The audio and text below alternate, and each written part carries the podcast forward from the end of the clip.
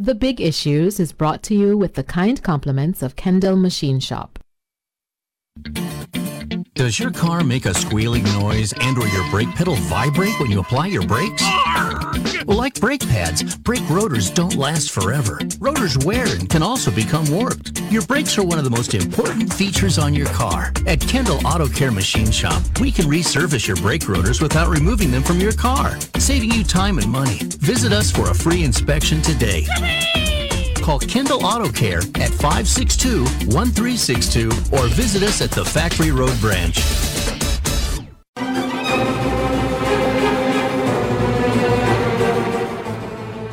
On Thursday, 28th January, the Prime Minister Gaston Browne unveiled what could be called the first COVID budget.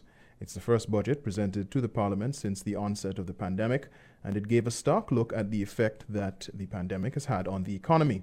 According to Browne, some 11,000 people are estimated to have been made unemployed by the pandemic directly. This is a figure he attributed to data from the Social Security Scheme, which reportedly has 40% fewer contributors at present because of the recession. The government projects that economic activity will have declined by 17% in 2020 as compared to what it was in 2019. In the worst affected sector, tourism, Cruise visitors for 2020 were only a third of what their number was in 2019. Stayover arrivals declined by nearly three fifths. Construction declined by over one fifth, and wholesale and retail declined by 13%. There was an 8% decline in the government's planned spending in 2020, in which there was a $1.7 billion budget.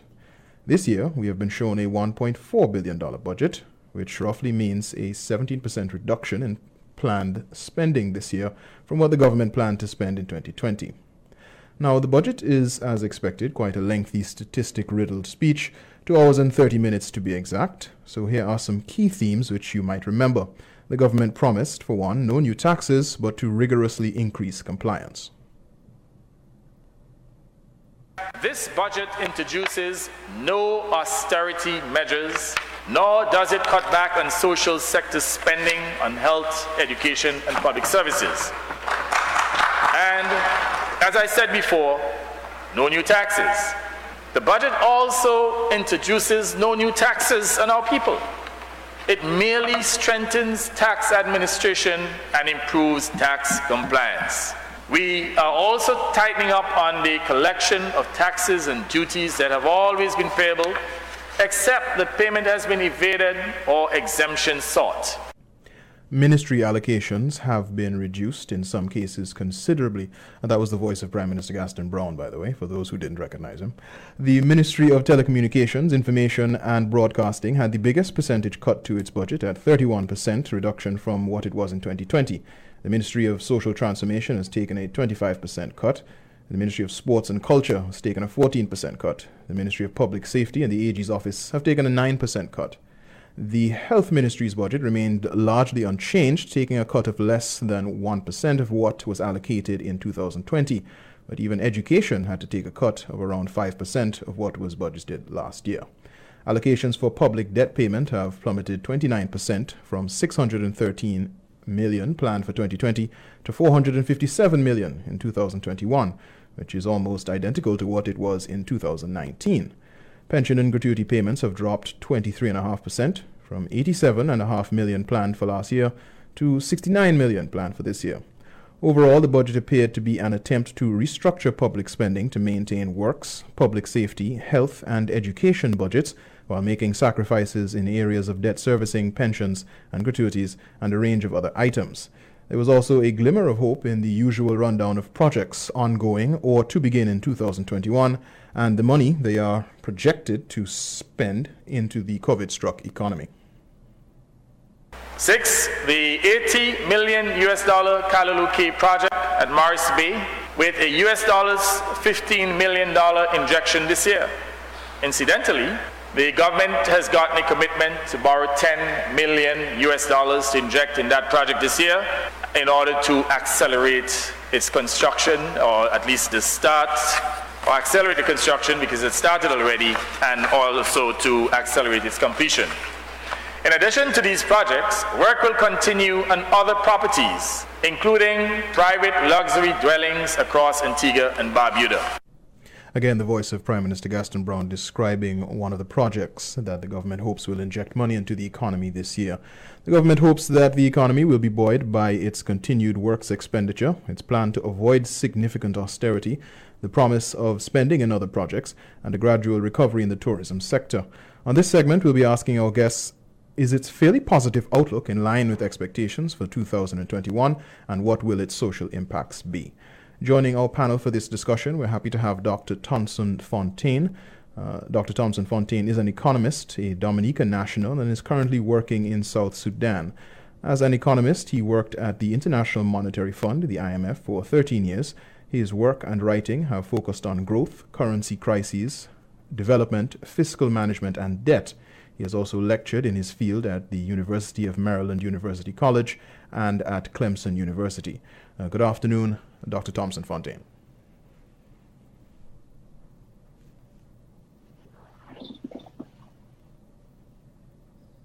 Yes, good afternoon, and a very good afternoon to you, Mr. Miller, and to your listeners. It's great to be joining you this afternoon.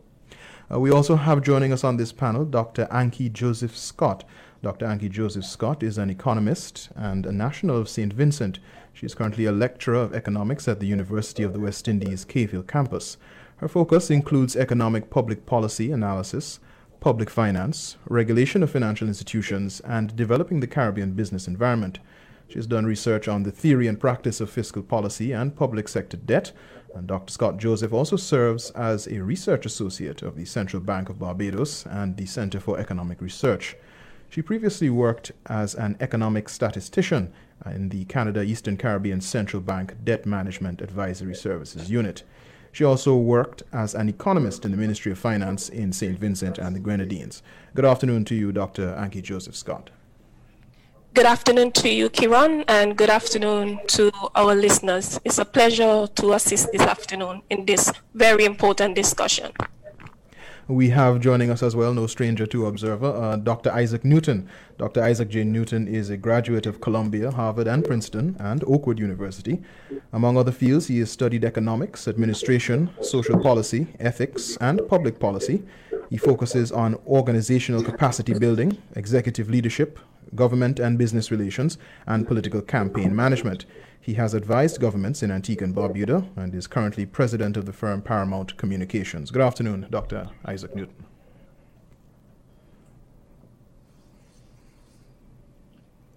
Dr. Isaac Newton, can you can you hear? Uh, oh, and to share in. I could hear you. Can you hear me? Yes, we're hearing you clearly now. You hear me? Hello. Clearly, such a pleasure to be here to join the the scholarly uh, um, uh, colleagues in addressing an important issue and to share beautifully with the audience in Antigua and right across the Eastern Caribbean. All right, uh, Dr. Thomson Fontaine, I said earlier that the budget appeared to the layman to be an attempt to restructure public spending to maintain works, public safety, health, and the education budgets while making sacrifices in areas of debt servicing, pensions and gratuities, and a range of other items. Um, would you agree with that characterization? What would you add to it? What would you take away from it?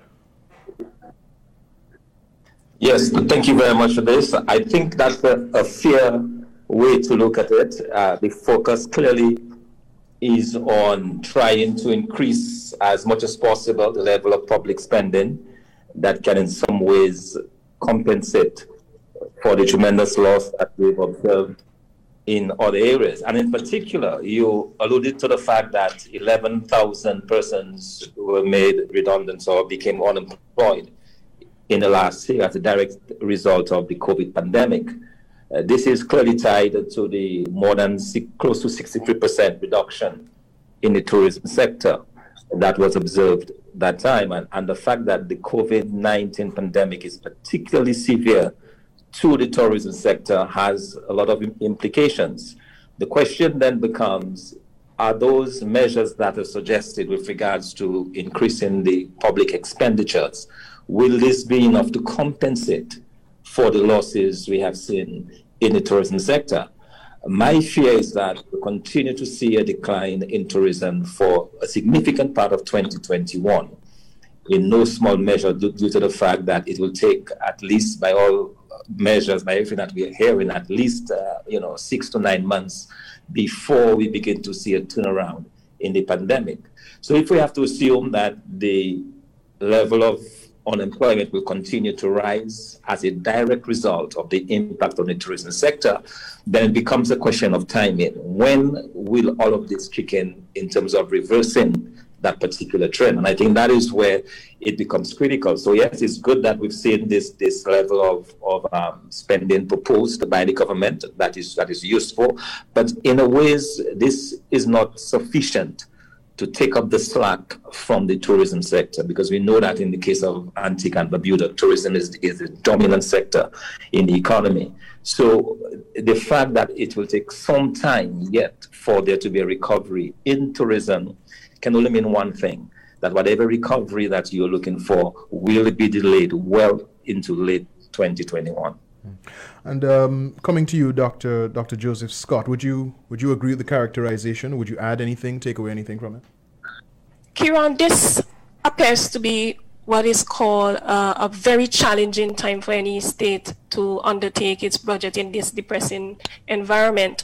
What, what I see coming out here is a moderate fiscal expansion plan, trying to achieve a 3% growth with very small changes in um, spending. However, what, what I'm seeing as well is some emphasis on some key fundamental challenges that Antigua faces. The size of government, where the government addresses like uh, wage freeze and some public sector inefficiencies, revenue collection, as it looks at how to deal with tax evasion and unemployment. The issue here with unemployment is the emphasis, as um, my colleague just spoke about, is in that sector for which has been hit very, very hard. So the idea is to ensure that the other sectors are also pushed so you can have some labor market fundamentals being addressed. So those 70% displaced workers who are in the tourism sector can find alternative arrangement or jobs in these other sectors that were highlighted in the budget. And uh, coming to you, Dr. Isaac Newton, uh, your take on how you would characterize this year's budget. No, I'm saying that I, I certainly um, join my colleagues in, in, in indicating that this is an extremely tough time and season for any statecraft strategic approach to uh, economic revitalization. Um, we are dealing with a, a global pandemic. Uh, we are dealing with the drumbeat of our economy, tourism flattened.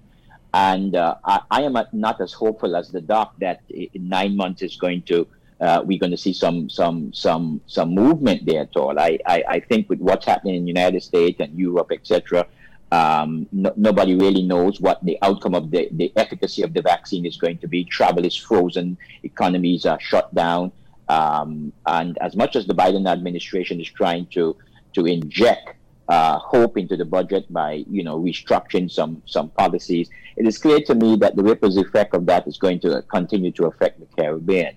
So the government must be given tremendous credit for its capacity to try and navigate a very, very difficult situation. Most disappointing to me, though, is that uh, we I am not seeing any any innovation, um, and this time called for tremendous innovation when it comes to uh, what undergirds ec- uh, economic activity, investment in human capital, um, you know, and uh, with with technology being the way to go, um, you know, one want to ensure that a culture of learning is invested in, where there is uh, where there are new tools and practices that could accelerate performance within the government and uh, within the private sector, which is really really suffering. Um, if you are going to address unemployment, then you have to address the issue of of uh, of education, but you must also address the issue of health. Um, if if I am reading the landscape correctly, it seems like if Antigua is heading into a, a, a herd infested challenge, and our healthcare system is not at all um, very packed to capacity to address that issue. And so um, I would have loved to have seen much more investment into health because if we don't invest in our health, you know, we have no economy. Well, I mean, Doctor, uh, uh, just to follow up on you with this, I mean, um, spending in health has, has, has virtually remained the same.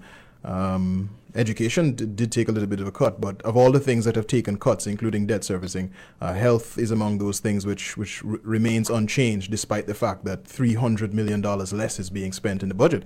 Um, so, I mean, what, what more could have been?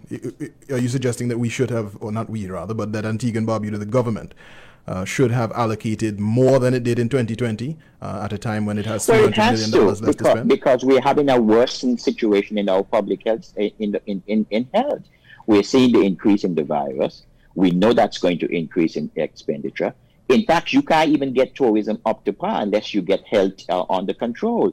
Nobody is going to travel because of the public health protocols uh, involved both ways. If you're going to, if you know, and people want to make sure if they're going to come, they're going to come in in a safe environment. People are not just looking for recreation. They're now at a point where uh, they, their wellness and well happen to be a critical factor in the decisions they make when it comes to finances. And so it is being important government to put a lot more in uh, um, because we now know that if if if you take away uh, the health will decrease, uh, economic activity would would, would plummet. Um, you know, even the whole idea of the intangibles that drive economic activity, which is you know people must have a sense of hope, they must be willing to take risk, they must you know be able to interact, etc uh, you know, if these things don't happen, um, then we are in dire, dire straits. So I think the government might have made a tragic mistake not to look very seriously at health because if that just tilt to the east, five degrees to the east, you know, wipe out how much? 20,000 20, people in a population of less than 100,000. My God. All right. Well, let me ask. Um, let me ask Dr. Thomson Fontaine. As we as we look at some of the reductions we've seen, um, have we seen them in the right places? Uh, as we've noticed, uh, at least broadly across the appropriations, certain certain appropriations have remained the same despite the massive um, decline in the amount of spendable revenue. Uh, and we've seen quite a reduction in what we're spending on debt servicing and also what we intend to spend on pensions and gratuities. Uh, is that the right uh, is that the right path, Dr. Thomson Fontaine? Yes, I think what that points to is just the tremendous difficulty that the government is faced with, like governments throughout the region and in fact throughout the world. Because you have a situation where you have steeply declining revenues yes, you need to maintain a certain level of spending. So what do you do? And it seems in this case, the government is opting uh, to, I suspect, incur some domestic arrears, which is probably uh, what it can do in the short term. Negotiate with the creditors to see what kind of relief it could get in that regard. As um, was pointed out previously uh, by Dr. Newton, it is very difficult for the government itself to actually, um, you know, to focus on, on health and to put the kind of resources that you need into health because the resources simply are not there. Again, coming back to the fundamental fact that the Antigua and Barbuda's economy is tied so much to tourism, which is perhaps the most susceptible part of any country's economy to COVID 19. So, yes, it is true that we have seen some nibbling here and there. And as you noted, the government has underpinned its policy going forward on three main pillars enhancing revenues, increasing efficiency in spending. But in terms of what it can do, how much can it really cut back spending in an environment where that's what you need to do. You need to do more on health to safeguard the health of the public. Uh, and at the same time, you have to create a, an environment that would encourage tourists to come to Antigua and Barbuda. So it is extremely challenging for the government. And with regards to that, I suspect it will need to continue to meet its obligations with regard to its uh, um, foreign debt. The government also pointed out, and uh, Prime Minister Gaston Browne noted in his statement, that he, he was working on certain measures with using climate swap uh, for debts.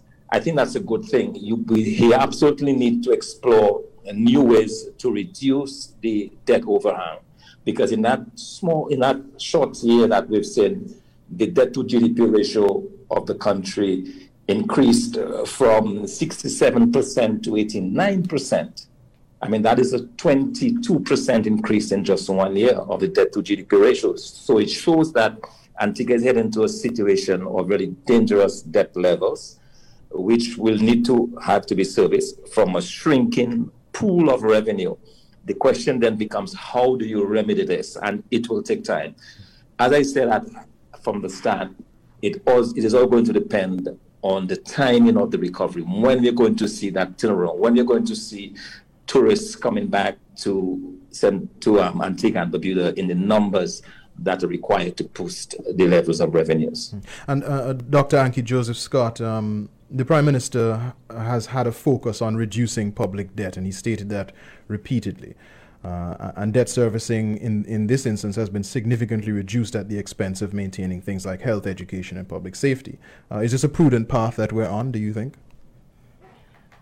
Well, Kieron, um, what I must point out here, although there is an indication of a decline, there's also an indication of an increase in the source of debt on the domestic market. And that's where the difficulty lies.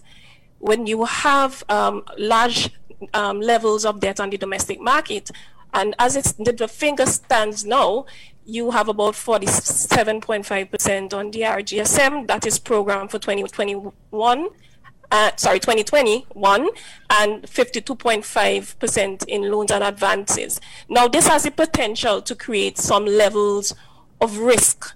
So, to deal with an issue like this, the government needs to consider how it can tailor its its uh, maturity periods, those short and long term domestic instruments, to ensure it does not push itself into deeper debt, which would um, literally restrict revenues it expects to collect.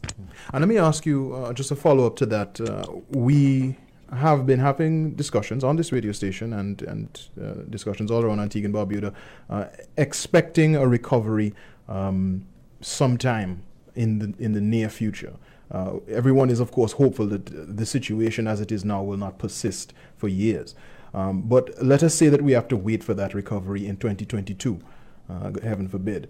Uh, what sort of implications does uh, an, a recovery way down the road, what sort of implications does that have for us um, as we continue to seek to try and keep our, our, our debt service re- repayments down?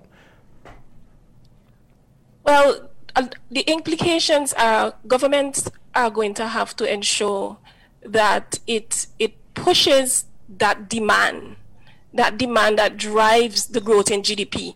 So it, it implies that more economic activities should be driven in the economy and policies which can help to create some feasible potential for, for instance, the CPI, some innovative um, measures may now need to take place to drive those programs to reduce that strain that might be um, resulting from the risk. Because no one knows how long this crisis we're in is going to last. No one knows how deep it's going to be. And you have a number of unemployed persons who would be added to the list if certain things are not corrected. And this itself can put a lot more pressure on government purse. For instance, their, their transfers and subsidies um, allotment, they might find that they have to expand on that because the public purse, those who now become dependent on the public purse goes up and the expenditure that they would have um, allocated uh, planned to carry out are literally way in excess from what they have programmed. So to control that, we, we're talking about ensuring that these projects that are planned are rolled out ensure that we have some productive sector to offset that cost of debt servicing. Uh, uh Dr. Isaac Newton, the Prime Minister, has responded yep. to those suggesting uh, stimulus. Uh, those who have been saying well, the government needs to create stimulus packages and, and, and inject money into the economy in various ways. Uh, he, he's responded to that in the budget by highlighting the maintenance of already existing health and social expenditures as, as existing subsidies um, COVID initiatives, which began last year, the government assistance program, which has extended per vouchers to persons that they can redeem at supermarkets, also a barrel initiative. Um, it, it's expected that these sorts of initiatives will continue. Uh, is there any more that the people can, can ask for or should ask for? Any, is any more feasible, do you think? Listen, these are very difficult and tough times, and, and I think it's a belt tighten. It's a it's a fiscal um, discipline approach that um, we all have to cough up. It's going to take a, a whole village of cooperation a whole um, uh, sense of of hope. Uh, our colleague just, just talked about the fact that we don't know how long this thing is going to, to last and the government have a very difficult. You, you, you see, you're planning in a situation where you really don't know. The variables are, of the unknowns are pretty pretty difficult, and yet still you have to maintain, you know, the, the the basic drumbeat economic activity. You have to address issues of unemployment. You don't that that's going to increase if they if if tourism, you know, that does not recover. Um, you know, you have to deal with controlling debt. Um, you're trying to invest in in in in, in rollout other other other projects. You're looking at the CIP program. Um, that may not be as attractive as it used to be. People can't really travel. Um, you know, it's a very very difficult thing for the government to do right now. I think trying to maintain some level of stability is is very crucial and important. And uh, perhaps one of the things that the government can do is to show an ethic of care by by if it's demanding that other citizens uh, and uh, uh the private sector and all uh, stakeholders in, in government, um, you know, uh, be, be, be very mindful of, of in, in, in wellness through its public health policies. Um, it must perhaps uh, show an act of care by reducing its, its, it, cutting back on some of its salaries. I mean, perhaps that's what the government needs to do. Well, let me ask, let me ask, uh, let me ask the rest of the panel. Let me ask the rest of the panel what they think about that, Dr. Isaac Newton. Um, uh, uh, first, you, um, Dr. Thomson Fontaine, um, salary cuts. Is that something that we should be seeing, perhaps at the highest level? Uh, you see the dilemma that the governments face, you know, throughout in a time of where persons are losing their jobs, um, you know, persons who are able to maintain or to sustain their jobs, so they probably now have increased responsibilities. Um, if I were advising the government, I would not move in that direction. I believe if you look at the very bleak outlook um, that we have, probably the, one of the saving graces in, in our economies in the Eastern Caribbean is the state of the of the banking sector.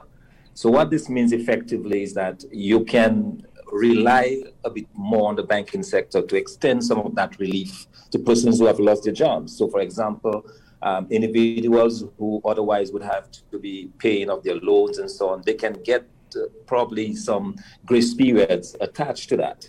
I know that was done uh, during 2020. More of that needs to be done. In other words, how do you relieve the burden on individuals whose incomes have disappeared and those who still have jobs probably have a greater dependence now because mm. they have more persons that, that are not relying on them. Let me put the question. So to... I think looking to the help to the um, to the banking sector is probably one way to help alleviate some of the pain that we'll undoubtedly have to endure for the next few months.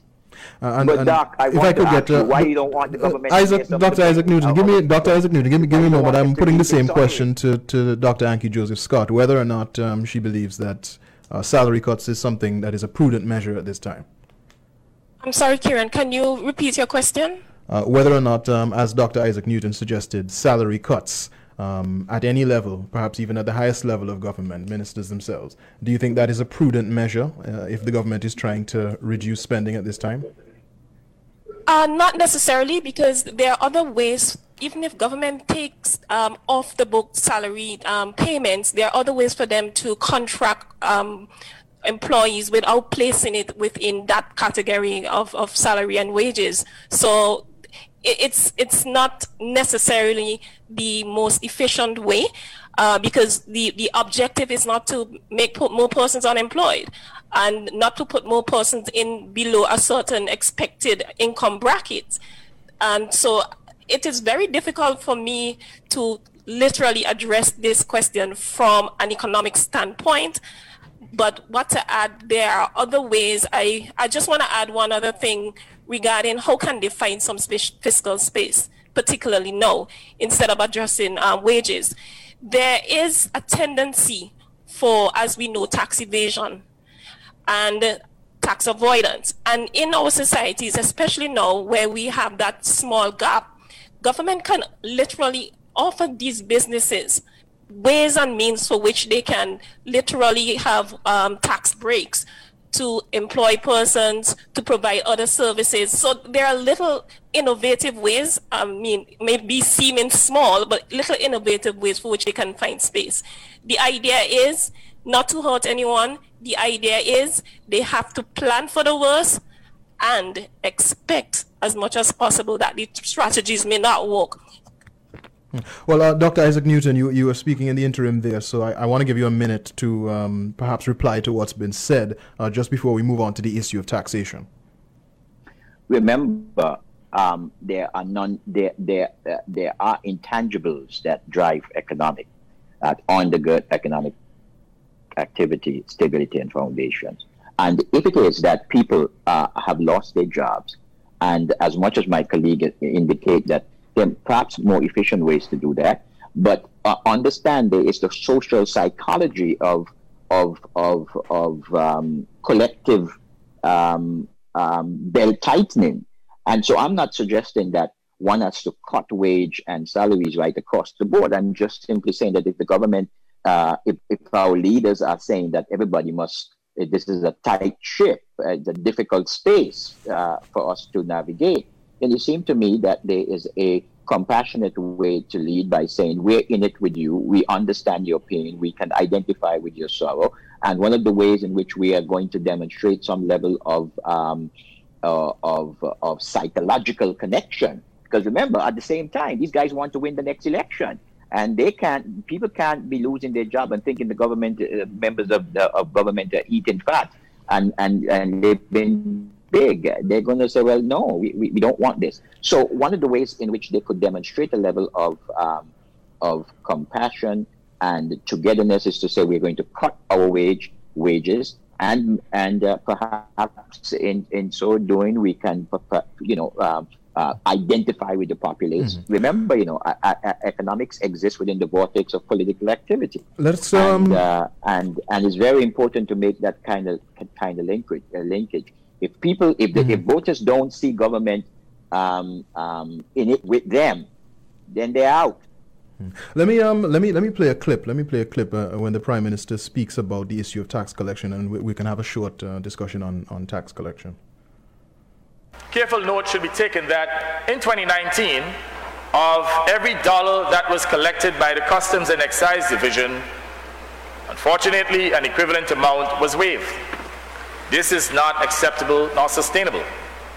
Therefore, the decision has, has been made to gradually reduce total exemptions to no more than 25% of potential revenue. And I know that there are times when our constituents continue to put pressure on us to provide waivers. But you must understand that this is not a time that the government could give those discretionary waivers. And we are asking for individuals to reduce the pressure.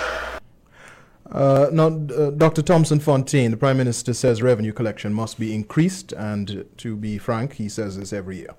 Uh, we seem to have a chronic issue of uh, both compliance and effective enforcement in terms of, of, tax collection. And so we essentially hear the same thing every year that revenue collection and compliance is, is not good enough and that it needs to be increased and that the government is seeking to increase it. Uh, I think uh, the situation now would be most pressing than it ever was, or more pressing, I should say, than it ever was before. Uh, but your reaction to, to that, to, to, hear that, well, according to him, um, half of what could be collected at customs is given away in discretionary waivers. Yes, what, that's one of the of the issues that I have noted about the situation in Antigua and Barbuda having to do with the collection of taxes. And it is shocking that you have for every dollar that is collected, a dollar is forgone by way of waivers. I mean, that is clearly a leakage in the system.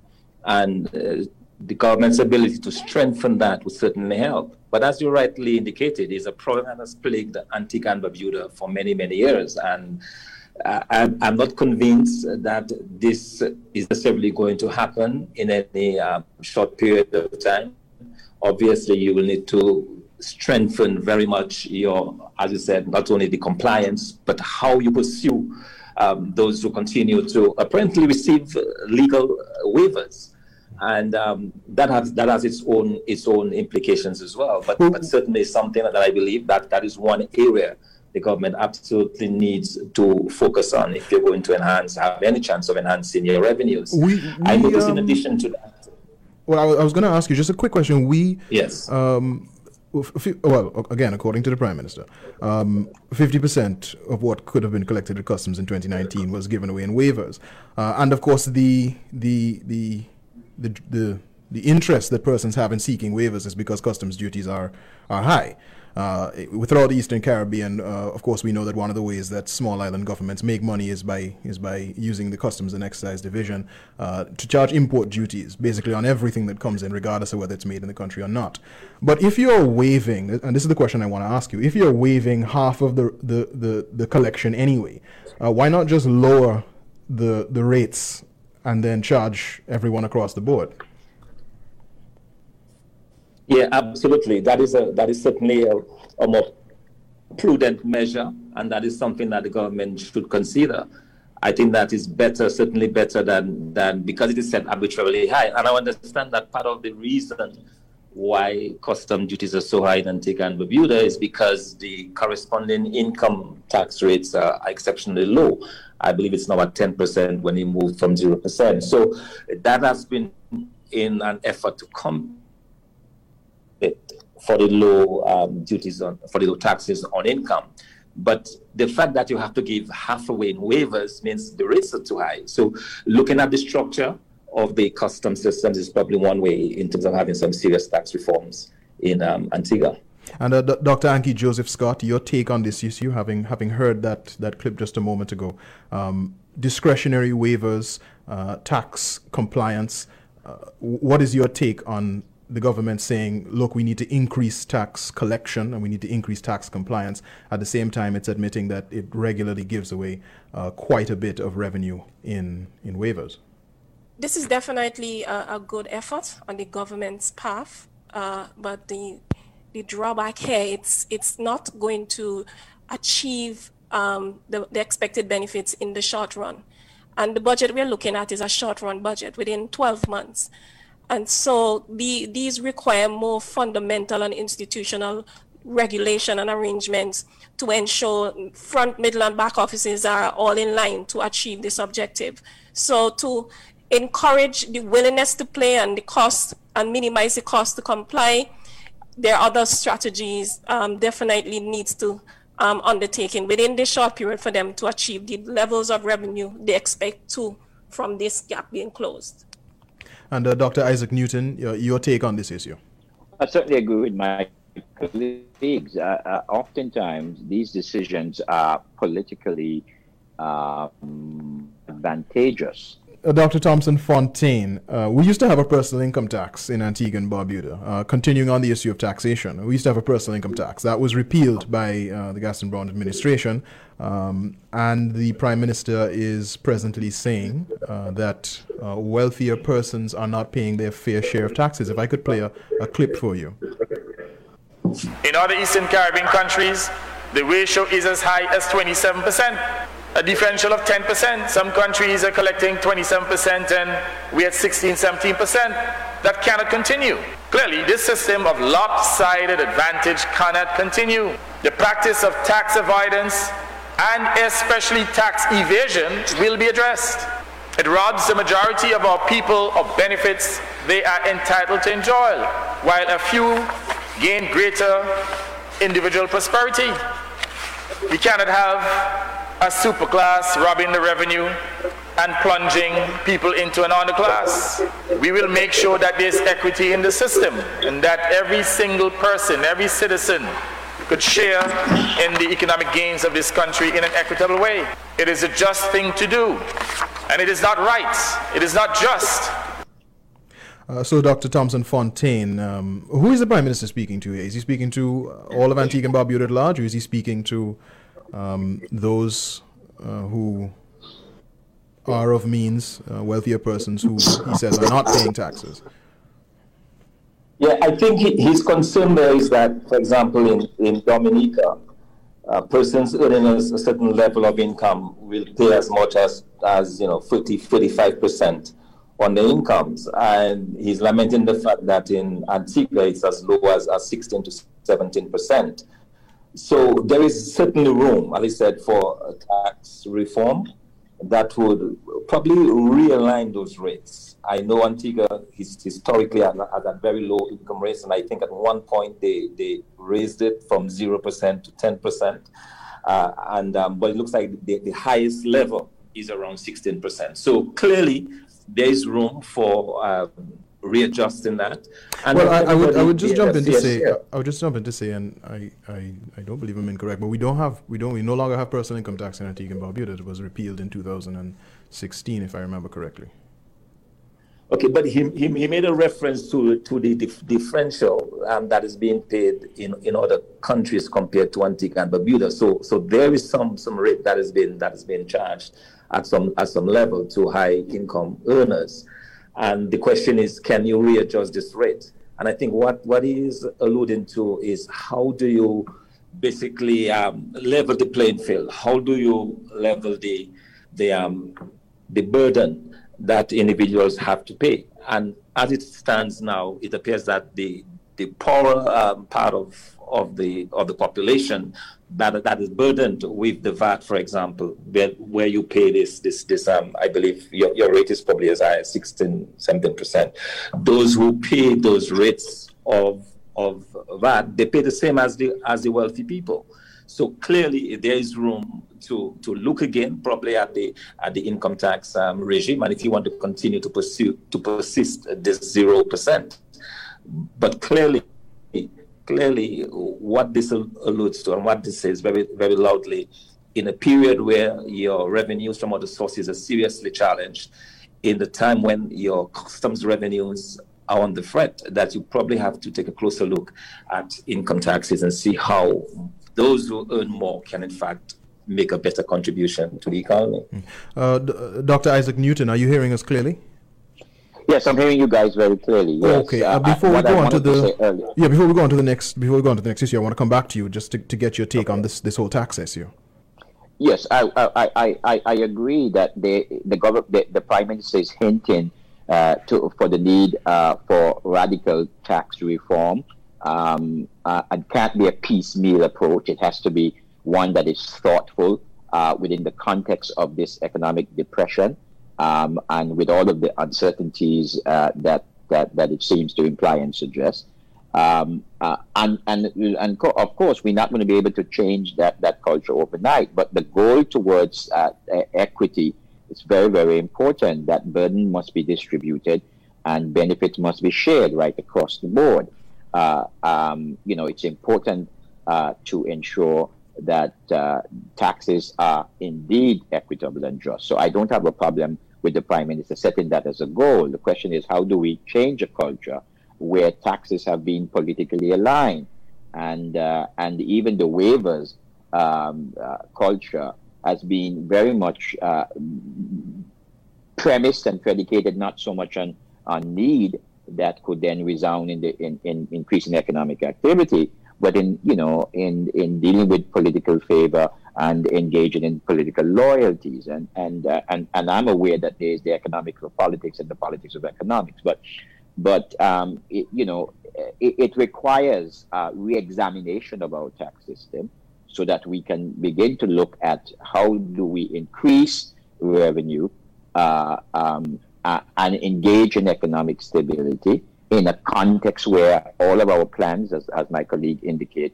uh, may not necessarily work because the variables we don't know. We don't know the length of time. We don't know when when when the the, the, the, the fiscal space for for tourism will will will will be rebooted.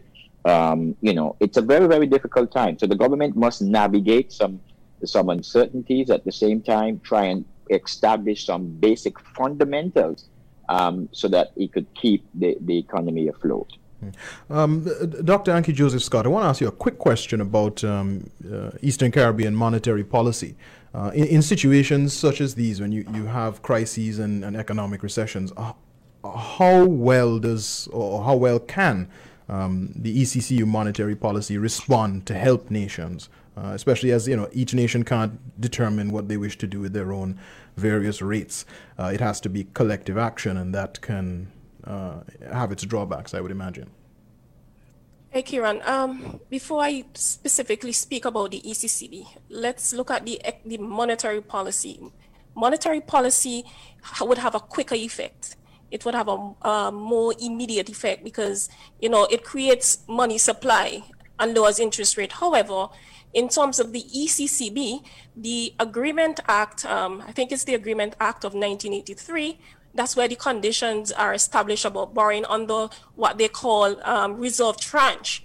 So with those reserve tranche, each member state would have their profit sharing for which they would be allowed to um, draw down or access borrowing, but there are re- limitations or restrictions on how much um, literally they can um, they can source.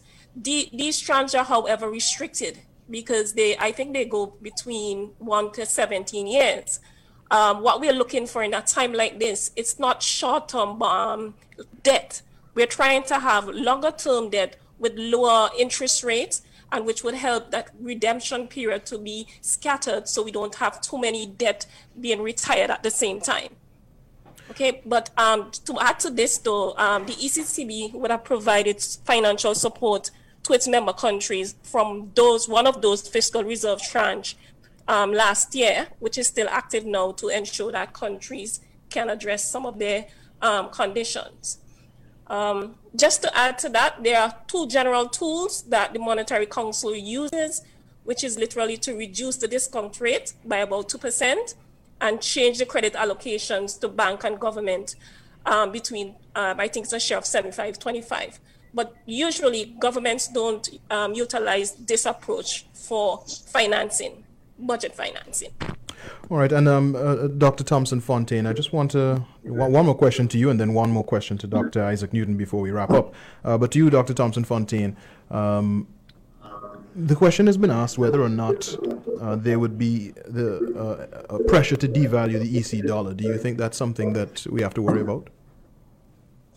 Uh, yes, let me answer this very, very quickly. But just before I do, let me just clarify something with regards to the tax rates. The there's a zero percent from income below thirty-six thousand, but ten percent applies to incomes between thirty-six thousand and one hundred eighty thousand. And I think that's what the prime minister was alluding to. Uh, um, so just wanted to clarify that. Secondly, um, with regards to the devaluation of the Eastern Caribbean currency, this is something that has come up repeatedly. In fact, from the time the Caribbean dollar uh, that regime was established in the middle 1970s. Uh, almost every year there's a discussion as to whether or not the EC dollar is overvalued. Now, when you're looking at whether or not a currency is overvalued, you have to wait in terms of what is to be gained if that value is to go down. So, for example, somebody might argue in the case of Antigua, it may be a good thing because it means now, if, for example, you were to devalue, say, by 25%, the person coming from the US would be able, with the same dollar, would be able to procure an additional 25% with that dollar. What this could mean, it could translate to that um, you would have now you now have more more tourists because the, the you know it becomes cheaper. Your your product becomes cheaper. Um, but the problem about a, a, a currency union is that this decision has to be made by several countries altogether. And that is where the difficulty comes in. So it's not simply a question of Antigua, but for countries like ours, Dominica and others, where you have a high level of imports, it becomes a very difficult issue because as soon as you devalue, then automatically you're going to increase your the amount you're going to spend on imports. So it is not necessarily a, a viable a viable option. Uh, simply because the Caribbean economies, the ECCB, does not have a lot by way of exports uh, that they can really attract if they were to go into that in, in that direction. Hmm. And uh, uh Dr. Isaac Newton, uh, our final uh, word for this segment. I, I want to ask you about the social outlook overall of this budget, and we will leave it there once you finish your comment. Well, it, it, it, it, is, it, it, it appears to be on the surface bleak. Um, but at the same time, the government is trying its best uh, to um, maintain some level of stability, um, especially uh, in the area of education and, and health, very, very critical. It has cut back on sports. Um, one could understand that because the public health protocol would require some quarantine. Um, um, you know, but but at least you know it, it, it's pretty short term. The government has indicated that it is going to maintain certain levels of the economy. Um, it's going to try and those crucial fundamentals keep it together. It's going to address the issue of of, of debt reduction. It's going to cut back on on uh, tax waiver. It's going to uh, try to uh, pursue a path of of uh, tax equity, um, uh, um, shared burden, and shared benefit. Um, but it's doing all this in a in an economics, global and regional and, and local space, with, with the variables are unknown, and a global pandemic has ravished the, the world and and uh, and uh, and ransack our our economic space in the Caribbean. And, small island states, we don't have a lot of uh, of, of room, um, even if we try to be very innovative. Um, so um, it, it, you know it, it looks difficult. Um, what what governments can begin to do is to um, I, I, believe um, the psychology, the psych, the social psychological ethic of um, shared burden, uh, uh, leaders demonstrating a, a, sense of being willing to make sacrifices, um, or, or, at the same time projecting hope and optimism, which is very, very important. Those intangible inform behaviors and shape the, the way in which people engage in risk taking behavior, mm-hmm. um, and and uh, and ultimately um, continue to encourage people well-being and, and wellness. Uh, that the government, you know, has to do that. But I think that the, it calls for not a crass leadership um, um, um, and a sort of a cutting kind of a uh, brutality and matter of factness. Those kinds of uh, approach will, will, will not uh, uh, redound politically well for the leaders in, the, in Antigua at this point. We, the people need a, a softer, more compassionate, uh, milder a, a, style of leadership, not that not one that will sacrifice the truth, but one that will pre- present difficulties mm-hmm. uh, um, and at the same time provide uh, innovative space and the intangibles of hope for our people, so that their ingenuity, intellectual uh, resilience uh, can make them become a little more innovative and hopeful. All right, we, uh, we're going to have to leave it there. We want to say thank you to Dr. Thomson Fontaine, uh, Dr. Ankie Joseph Scott, and also to Dr. Isaac Newton. Thanks to all three of you for joining us for this segment.